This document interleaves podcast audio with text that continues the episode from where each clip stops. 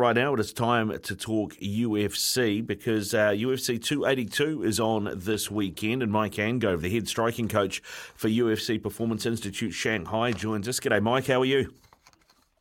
Yeah, not too bad, not too bad. Waiting for an Uber and Auckland. We just got the wrong way. The uh, background noise in the way. Yeah, whereabouts are you heading to, mate? Just into the gym straight. just into it never stops, mate. It never stops. Hey, uh, let's let's talk this weekend.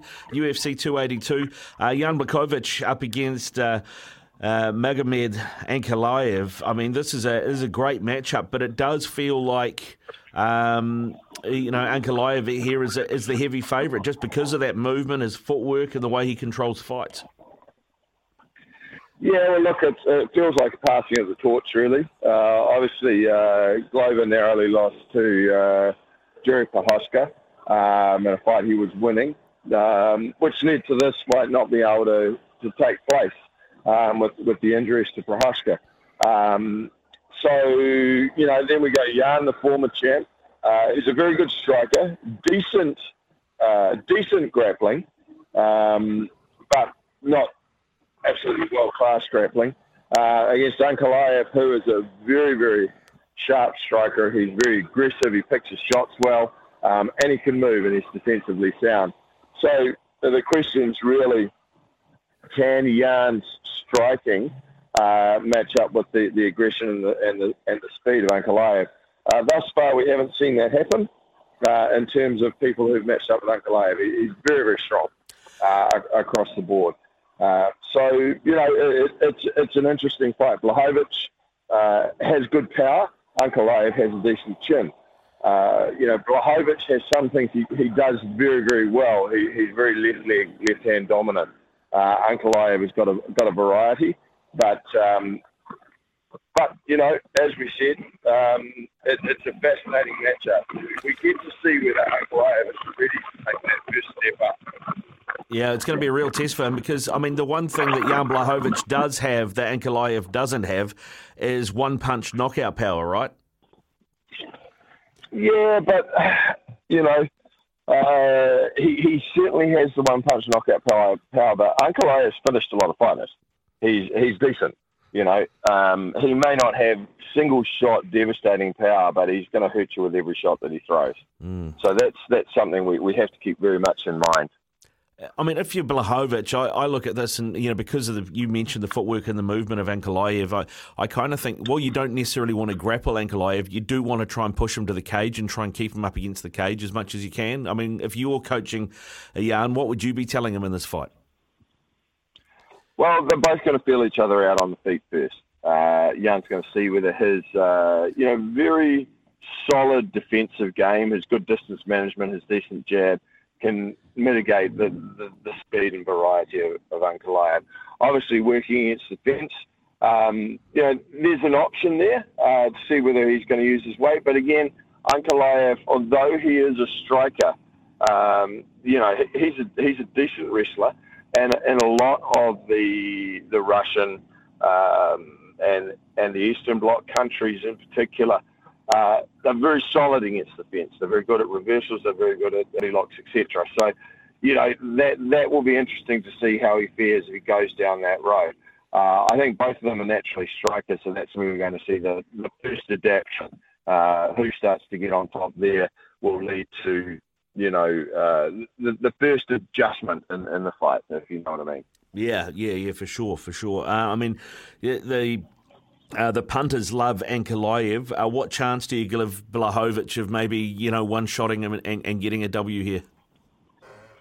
Um, oh, you got to give Blachowicz a lot of chance. He knows it's last chance to learn, so there'll be a sense of desperation there. Um, you know, this is his, his second opportunity at a title. He was always the underdog. He's used to being the underdog, and I think he, he thrives in, in that environment um, and in that context. So, you know, I'd give him more than a decent chance. He's a former UFC champion. He's dealt with the speed of Israel Adesanya, um, you know, who, who's a varied striker. So that gives you an idea he does have the ability to control distance and length and timing with someone who's quicker than him. Um, you know, so we, have got to remember it, it's not just, um, you know, Jan's a slow old man. He's still dangerous. Uh, in the heavyweights, you, you peak later in age. He, he's not as old as Glover. Um, you know, he's still very strong. So I think we, we've got to factor in those things when, when we start considering what it really is. Is this, is this too big a step for Ankalaev to make at this point, or is it is it really his time? And for a long time, he, he and Prochazka have been seen as the, the heir apparent in the light heavyweight division, and uh, you know this is a step he would have had to make really, regardless of whether it was, whether or not it was a title fight. He was due this kind of step up fight. So it would have been a Jan Blachowicz or it would have been a Glover Teixeira in any case and um, so so now we're going to see it in a title context. Mm, yeah, looking forward to uh, to that as the headline fight at UFC 282. Of course, the uh, the, the other uh, main event on the card is uh, it's it's quite funny to look at, but obviously Dana White uh, sees Paddy Pimblett as uh, a guy who is box office, much like Conor McGregor, because even though he's unranked, he's only in his fourth fight against Jared Gordon in the UFC. Um, you know, he is on that main card. He is right at the pointy end of it as well. I mean, the fight against Jared Gordon looks pretty well matched too. These these are two guys who have quite similar records and uh, quite similar approaches. Yeah, um, you know, again, matchmakers can determine the outcome of fights in many cases. Um, so what uh, I'm looking at here is to see an improvement in Paddy uh, striking. He's he's an aggressive striker, but without the defensive responsibility. He's got a decent chin, but that will cost him against better guys. Uh, you know, Burrows is also a grappler. Pimblett's uh, got, got a very good grappling game. Um, so, you know, we, we, will see how that shapes out. But, but clearly, um, I, I think it's well matched. Um, I think Pimblett's probably uh, an edge in terms of favourite. And, you know, it's giving him an opportunity at the top of the gate to see if he can, you know, continue to be the entertainer and continue on, on his run in the UFC. Um, because because clearly you know people love them. Um, and, and obviously, also, we've got to remember UK is becoming a big market, so you need a couple of rock stars to put on the card uh, when they head back to the UK. Yeah, it's interesting you say that because there's a guy that is on the main card who I feel is almost at last chance saloon with the UFC, and that's Darren Till. He's lost four of his last five fights. And uh, Dricus Du Plessis is, uh, is coming the other way, young South African fighter. He's had a uh, performance of the night already. He's only had three fights in the UFC. He's won all three. Um, this is a dangerous fight for Darren Till. Yeah, but every fight for every fight at the level of Darren's at is dangerous. Um, yeah, I wouldn't underestimate Darren. Uh, Du Plessis, to be honest, I haven't spent a huge amount of, time studying him, but uh, you know, Till he's entertaining he's had a couple of fights that were very close. You know, you, you've got to remember he dropped Whittaker, and, and Whittaker pushed Israel close. Um, you know, and that was a fight that was uh, that was basically determined in the final round by takedown. Um, you know, so we, we've got to remember that, that Till is still very dangerous. We remember him being knocked out by Masvidal, but we forget that uh, you know he, he smashed him early in that fight.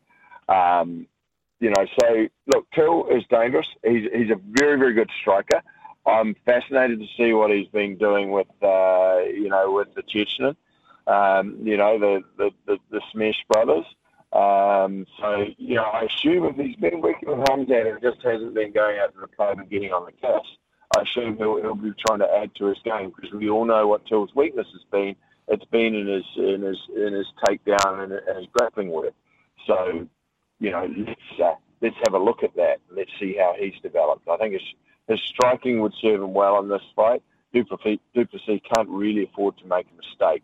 Uh, what I'll be interested to see is uh, Du Plessis chooses to go the wrestling route and uh, whether or not. Oh, sorry, mate, we just had a truck driver who's blind pull in front of us.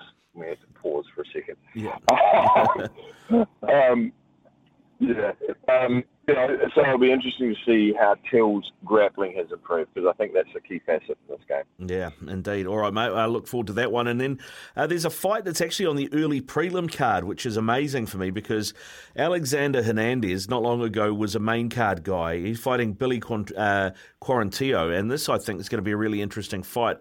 Uh, if I was a, a, man to look at stats, I would say that uh, this is just about nailed on for Alexander the Great because he goes win loss win loss win loss win loss win loss the last eight fights, and he, so he's due a win, right? That's how it works. Yeah, well, you know, they've, they've matched that up for, for, for a reason. I've, I've got to be honest, I haven't looked at his opponent much, uh, but he's still a very capable fighter, and, and you have to look at who he's fought and who he's lost against. He is a decent level fighter who, unfortunately, due to his record, um, is, is now become a journeyman, if you like, and uh, that's that's essentially what, what where we will see on with this fight. Is he good enough to deal with a with a you know with a with a younger guy up and coming?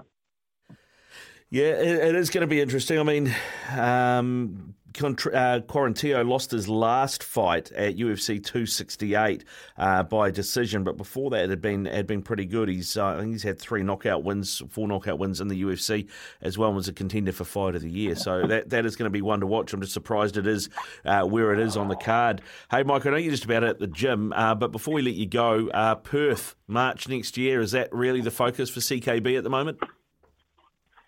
Yeah, of, of course. You know, there, there won't be a lot of um, Christmas pudding being eaten by some of the fighters on the card. So that, you know, that's going to be a, a critical element.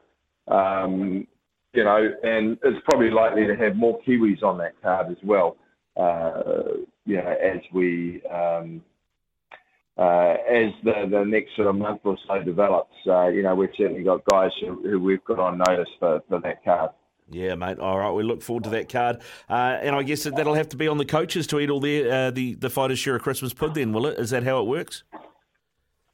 Yeah, well, you know, um, coaches uh, have sacrificed enough in their career, and, and then we have to put up with fighters day in day out. So yeah, every now and then, um, I guess it's okay to eat a bit of Christmas pudding. Yeah, good stuff, Mike. Hey, mate, really appreciate your time. Go well, have a good day, and uh, enjoy your Christmas. If we don't catch up beforehand. Yeah, cheers, mate. No cheers. worries. Thank you. Mike Angove with us talking UFC 282 on Sunday uh, afternoon. Looking forward to that one.